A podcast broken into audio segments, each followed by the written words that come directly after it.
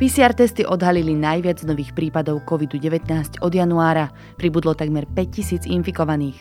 Okresy ako Topolčany či Rimavská sobota postúpili na COVID automate dokonca o dve farby vyššie.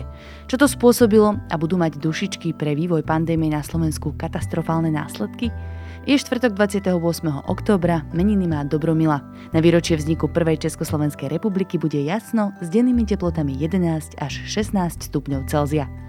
Počúvate Dobré ráno, denný podcast denníka Sme. Moje meno je Kristýna Paholík-Hamárová.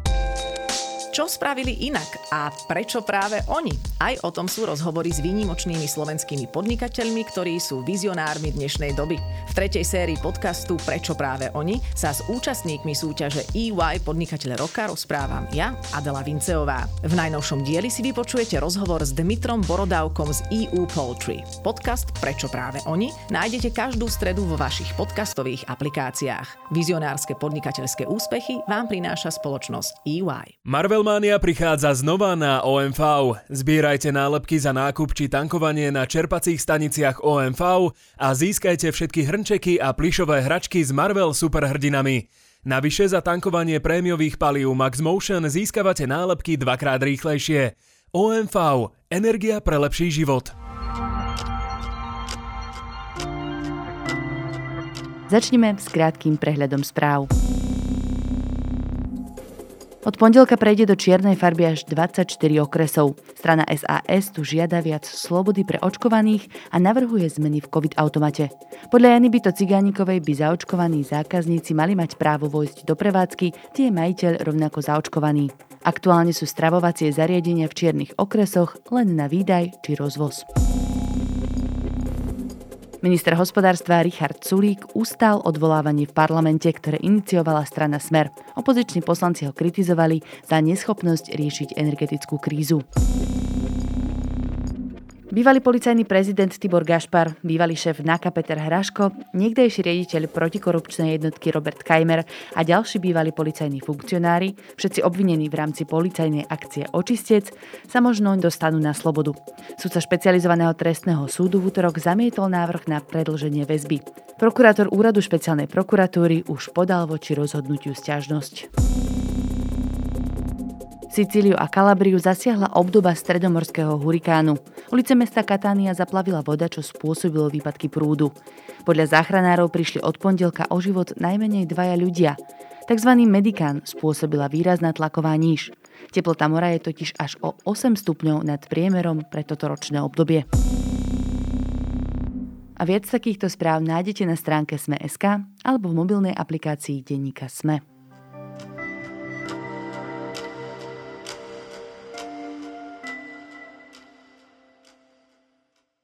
Naposledy sme takýto veľký prírastok nakazaných s COVID-19 mali 1. januárový týždeň. Krajina sa tedy uzavrela do úplného lockdownu na niekoľko mesiacov. Včera pribudlo takmer 5000 nových prípadov a mapa v covidovom automate od pondelka ešte viac stmavne. Celkovo budeme mať až 24 čiernych okresov, pričom niektoré po tomto týždni skočili aj o 2 stupne. Čo to spôsobilo a ako situáciu môžu zhoršiť nadchádzajúce sviatky všetkých svetých? Budem sa pýtať epidemiológa z Inštitútu zdravotných analýz Ministerstva zdravotníctva Martina Pavelku. Pribúd, pribúda 10 tisíc zaočkovaných prvou dávkou týždenne. Stále však v kategórii 70 a viac ročných máme okolo 180 tisíc osobne zaočkovaných. Takže aktuálna mapa, ktorá bude platiť od pondelka, počty vidíte, 24 okresov je v čiernej farbe.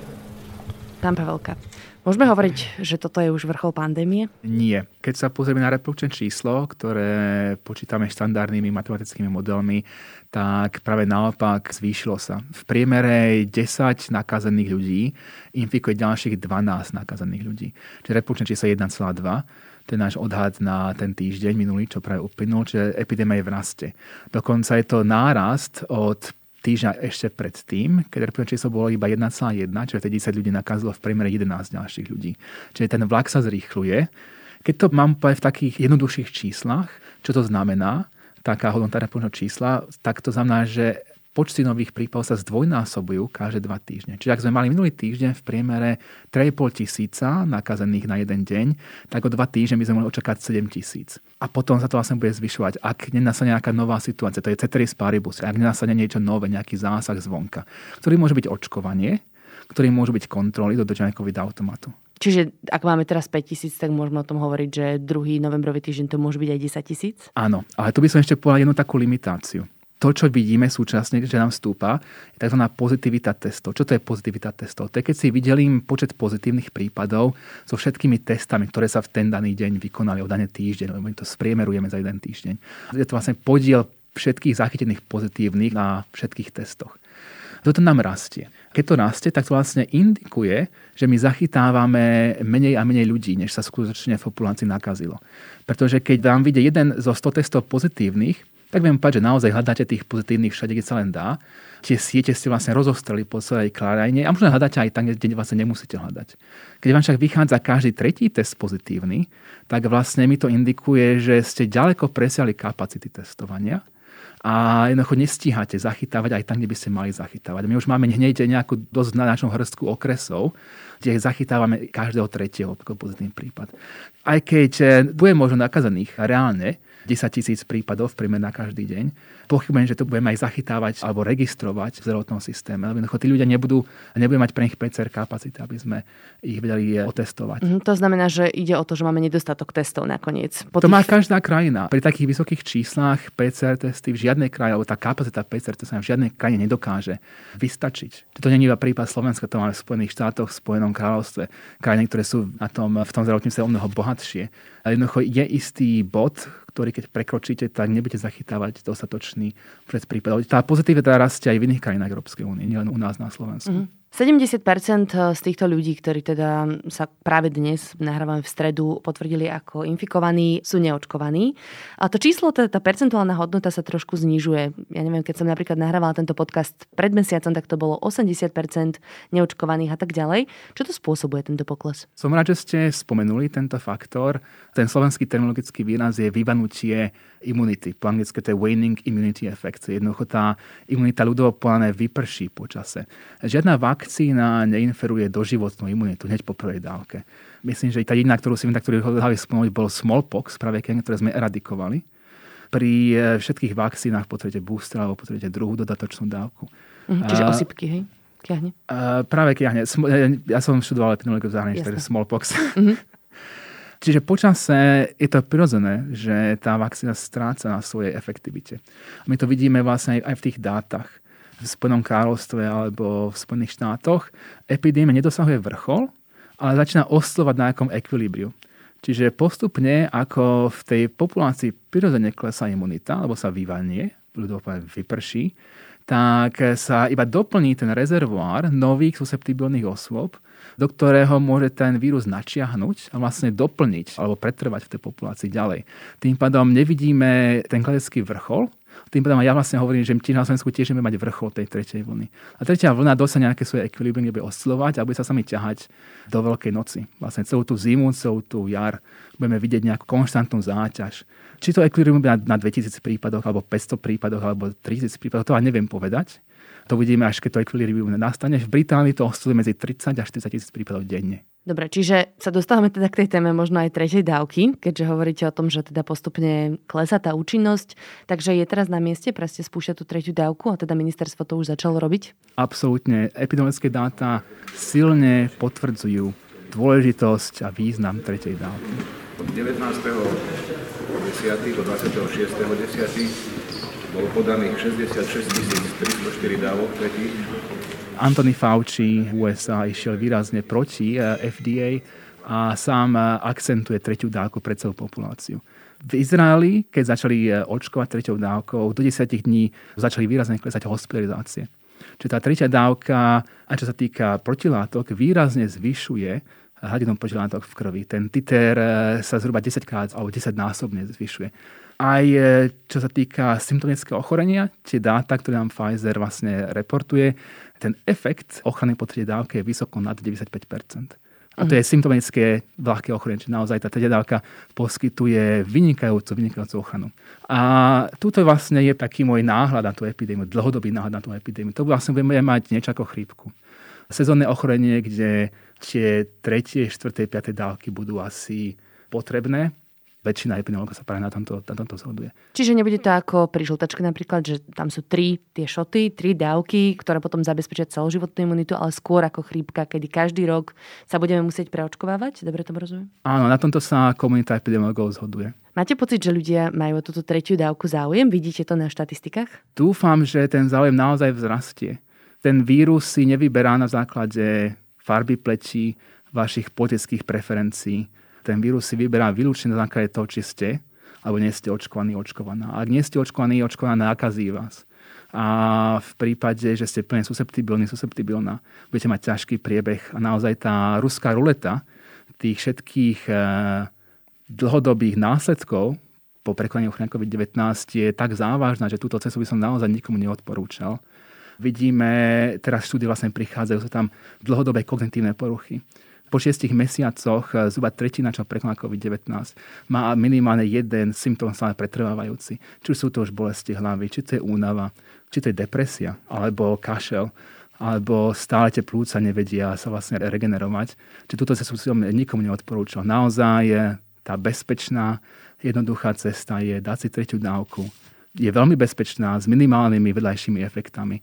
Áno, sú tam nejaké vedľajšie efekty, môže sa vám začervať ten priestor, môže vám trošku stvrdnúť, to dáme ho na pol dňa, prípadne budete mať menšiu bolesť hlavy pol dňa, ale to je stále nič porovnaní s tým, čomu sa vystavíte, keď nie ste očkovaní, očkovaná. Ešte by som teda dodala nielen, že ľuďom pomôže tretia dávka, ľuďom pomôže prvá, druhá dávka, pretože Slovensko naozaj má stále veľmi nízku zaočkovanosť. Absolútne, absolútne. 43%. Tá, presne, presne. Tu by som vlastne chcel vyzvať ľudí v strednom a na východnom Slovensku, aby naozaj prišli na to očkovanie. Tie rôzne správy o očkovaní, ktoré čítajú na Facebooku a iných dezinformačných médiách, nie sú pravdivé, nie sú založené na žiadnych vedeckých dôkazoch. Očkovanie je veľmi bezpečné, vysoko efektívne a ochraní vás naozaj pri delta variante veľmi ťažkými symptómami. Ako si myslíte, že by mala vyzerať možno tá motivácia teraz, áno, k očkovaniu všeobecne, ale aj k tej tretej dávke samostatne? Lebo teda poviem taký príklad, čo som teraz zažila, bola som v saune a rozprávali sa tam dvaja ľudia a hovoria, že presne moji známi majú toľko problémov z očkovania, alebo jeden hovorí, že kým na 100% nebudem vedieť, čo mi to spôsobí v budúcnosti, tak do toho nejdem. Že tí ľudia naozaj, možno nie je to iba o tých dezinformáciách, ale majú obavy. Čiže ako by sme tak mohli potlačiť to vlastne? To, čo vám môžem na 100% povedať, čo sa stane, keď sa nakazíte ochorením COVID-19, čo v prostredí tak vysoko infekčného variantu, ako je delta variant, je skoro na 100% isté. Viete, pri tom wuhanskom type tá hranica kolektívnej bola zhruba 50%. Čiže polovica populácie si mohla povedať, tak schovám sa a potom nejako vidím zo svojho úkrytu a už bude po epidémii.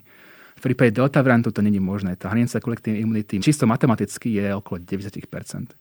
Vidíme to aj z Portugalska, až po záčkovaní 86% populácie začala klesať tá tretia vlna. Čiže pri delta variante sa nakazíme. Ak nie sme očkovaní, nakazíme sa. Je to skoro na 100% isté. A tam vám povedať presne, tie následky a dlhodobé následky sú vysoko závažné. Takže ak sa niekto vyberie túto cestu, bude ešte 2, 3, 4 mesiace vlastne spamätávať z tohto ochorenia. A stále nevieme, aké sú veľmi dlhodobé následky po prekonaní COVID-19. Stále ešte skúmame aké sú tie následky toho dlhodobého poškodenia tých plúc alebo iných iných orgánov. Naproti tomu vakcína je vysoko bezpečná. Prešla všetkými troma fázami klinických skúšok. Čiže my vieme, že tie vážne následky sú extrémne, extrémne vzácne. Vedľajšie efekty sú vždy bežné. Pri každom liečive máte nejaké vedľajšie následky. Aj pri použití aspirínu máte nejaké vedľajšie následky. Každé liečivo bude mať nejaké vedľajšie následky. Pri tých vakcínach, ktoré máme licencované Európskou liekovou agentúrou alebo v Amerike to je FDA, Vieme, že tie následky sú úplne tolerovateľné. Menšia migréna, začervenenie sa, prípadne veľmi ľahká horúčka na pol dňa. To je úplne nič sporný s tým, keby ten horúčky 2-3 týždne pri COVID-19. Myslíte, že stúpajúci počet obetí ľudí bohužiaľ teda naozaj v tom najsmutnejšom slova zmysle k tomu motivuje? Lebo zatiaľ to ako keby nevidieť na tých číslach. Mnohokrát Slováci sa radi prirovnávajú Chceme byť ako škandinávské krajiny. Pozrite sa, ako sa tam ľudia majú v škandinávskej krajine. Švajčiarsko. Chceli by sme byť ako Švajčiarsko. Tam sa majú tak dobre. Tam ľudia nerozmýšľajú na to vakcínou. Tam si chcú chrániť zdravie a svoje životy. A očkovanie samozrejme, tak Keď teda chceme byť ako Švajčiari, alebo Švédi, alebo Nóri, tak buďme ako oni a poďme sa očkovať. Už len z toho, že oni nepotrebujú finančné motivácie, oni nepotrebujú presvedčanie, nepotrebujú kampaň. Zdravie im je tak dôležité, že to im stačí na to, aby sa išli očkovať. Tak zoberieme si teda z nich príklad. Budeme vidieť stúpajúci počet obetí? Viete to možno aj nejako číselne vyhodnotiť aktuálne najbližšie týždne? Na rozdiel od tej prvej a druhej epidemickej vlny máme už populáciu, ktorá je z časy premorená, čiže získala imunitu tým, že prekonala COVID-19 a máme už aj populáciu, ktorá je očkovaná. Čiže aj keď budeme vidieť vysoký počet infekcií, tak práve vďaka tej imunite, ktorá je v populácii, nebudeme dosávať také čísla hospitalizácie alebo úmrtia, ako sme videli počas druhej vlny. Pri tej druhej vlne my sme boli plne susceptibilní. Nikto z nás nemá imunitu. Kým krajiny západnej Európy sa premorovali, ešte začiatkom roka 2020, mali prvú vlnu, my sme to iba pozerali z našich televízorov, ako umierajú v Taliansku, tak my sme nemali vlastne prvú vlnu. Tam sme mali ako 50 umrtí. Čiže sme boli plne susceptibilní, plne vnímaví na ten vírus v septembri, oktobri 2020. Ale čiže tie kazuality alebo tie umrtia a hospitalizácie by sme nemali atakovať. Čisto z toho, že už máme nejakú imunitu v populácii. I napriek tomu, že infekčnosť môže dosať o mnoho väčších čísel. Tá vec to imunitou je, sa môže nakaziť, ale ten priebeh je veľmi ľahký. Prvotné odhady boli naozaj hrozivé, že tu bude až 40 tisíc obetí. Takto, inak, inak to poviem. Lebo my sa na to pozráme čisto z priemeru pre celú republiku. Lenže v tej republike máme skupinu množinu, ktorá je zaočkovaná a množinu, ktorá je nezaočkovaná. Toto je epidémia číslo nezaočkovaných ľudí tí zaočkovaní sa nakazia a budú mať ľahký priebeh, ak náhodou dôjde k prelomovej infekcii. Čiže my vieme, že pri tých vakcínach je to prvá generácia, nie je tam 100% ochrana, čo není pri žiadnej vakcíne. Pri každej vakcíne budete mať nejakú prelomovú infekciu. A vieme, že pri tých mRNA vakcínach to je zhruba 80% efektivita, čiže ten jeden z 5 ľudí sa nakazí, alebo mať veľmi ľahký priebeh. Pri tej nezaočkovanej populácii budú všetci mať vlastne výrazne ťažšie priebehy. Tá nezaočkovaná populácia bude tá, ktorá bude produkovať hospitalizácie, ktorá bude produkovať umrtia. Vy ste spomínali na začiatku, ako tam klesá vlastne podiel zaočkovaných pri tých infekciách, ale pri hospitalizáciách nám neklesá ten podiel, práve naopak zvyšuje sa. Lebo síce tie štúdie, ktoré ukazujú, áno, existujú príjmové infekcie, pri tých vakcínach, tak tie sa štúdie ukazujú, že pre tie ťažké priebehy aj 6 až 8 mesiacov po tej druhej dávke stále tá efektivita ostáva vysoko na 90% že keď sa pri prelomovej infekcii sa nakazím, stále som chránený, pre to vlastne chrypôčka, iné som plné. Zo párkrát si zakašlem, dva dní sa budem cítiť trošku také grogy, ale nepôjdem do nemocnice. Naopak, nezaočkaný, to je tá nezaočkaná populácia, ktorá bude produkovať výrazne vyššie umrtia ako pri druhej vlne. Čiže my sa nesmieme na to pozerať priemerovo, ale sa naozaj musíme tú populáciu rozdeliť, že kde tie hospice budú vznikať. A pozrieme sa to na to geograficky. Košický a Prešovský kraj na niečo zaočkované, produkujú najviac hospitalizácií z celého Slovenska. Prejdeme ešte k tomu vývoju na COVID automate. Teda od pondelka nás čaká dosť rapidné zvýšenie čiernych okresov, až 24 okresov sa dostáva do čiernej farby. Niektoré preskočili dokonca až o dve tie farby. Čo to spôsobilo? Úplný, alebo ten spoločný menovateľ je nezaočkovanosť v týchto okresoch. Máme výrazne nízku nezaočkovanosť. Keď sa pozrieme na tú mapu nezaočkovanosti, a sa pozrieme na tú covidovú mapu alebo mapu covid automatu, oni sú vlastne identické. Uh-huh. Čím viac idem na východ Slovenska, tým je ten počet čiernych okresov vyšší. Súčasne klesá mi aj úroveň vakcinácie alebo zaočkonosti v populácii, čím viac sa pohybujem na ten východ Slovenska. Čiže to je ten úplne spoločný menovateľ. Tie regióny, ale inak to poviem, ja vlastne zvrátim vašu otázku.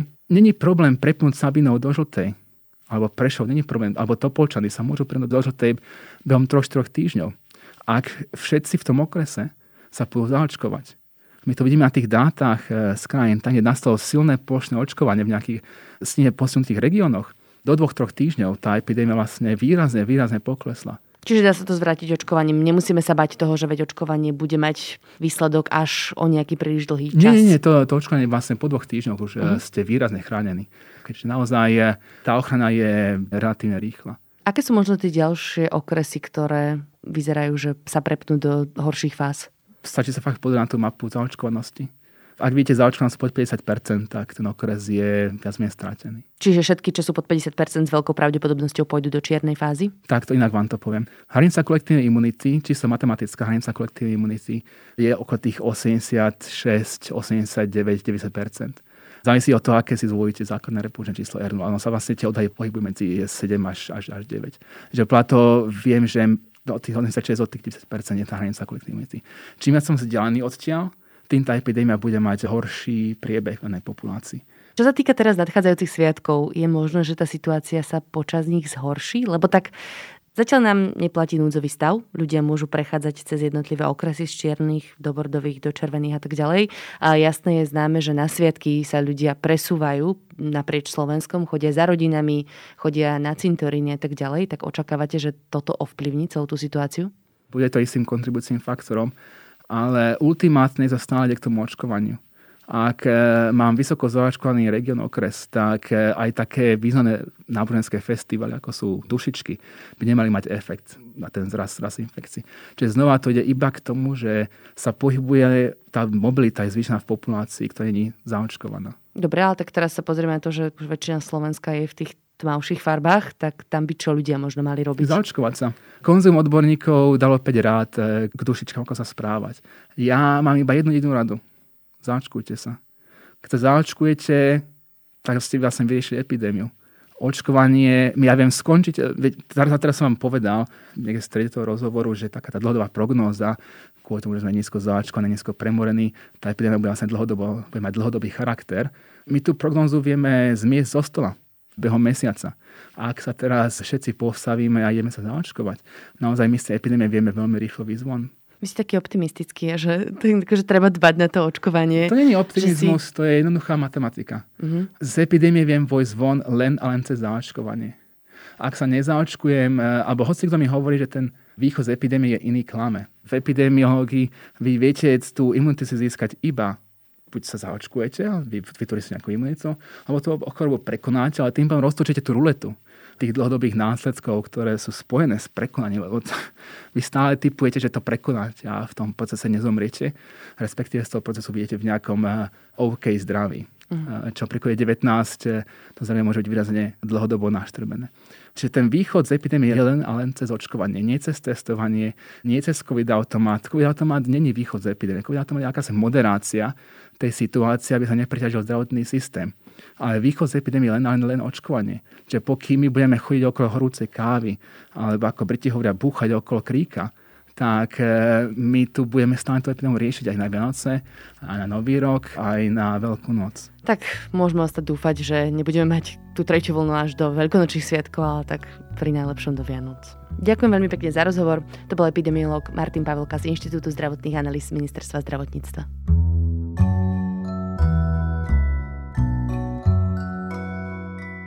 Slovensko tento týždeň navštívil trojnásobný víťaz Pulitzerovej ceny, novinár denníka New York Times, Matt Apuco.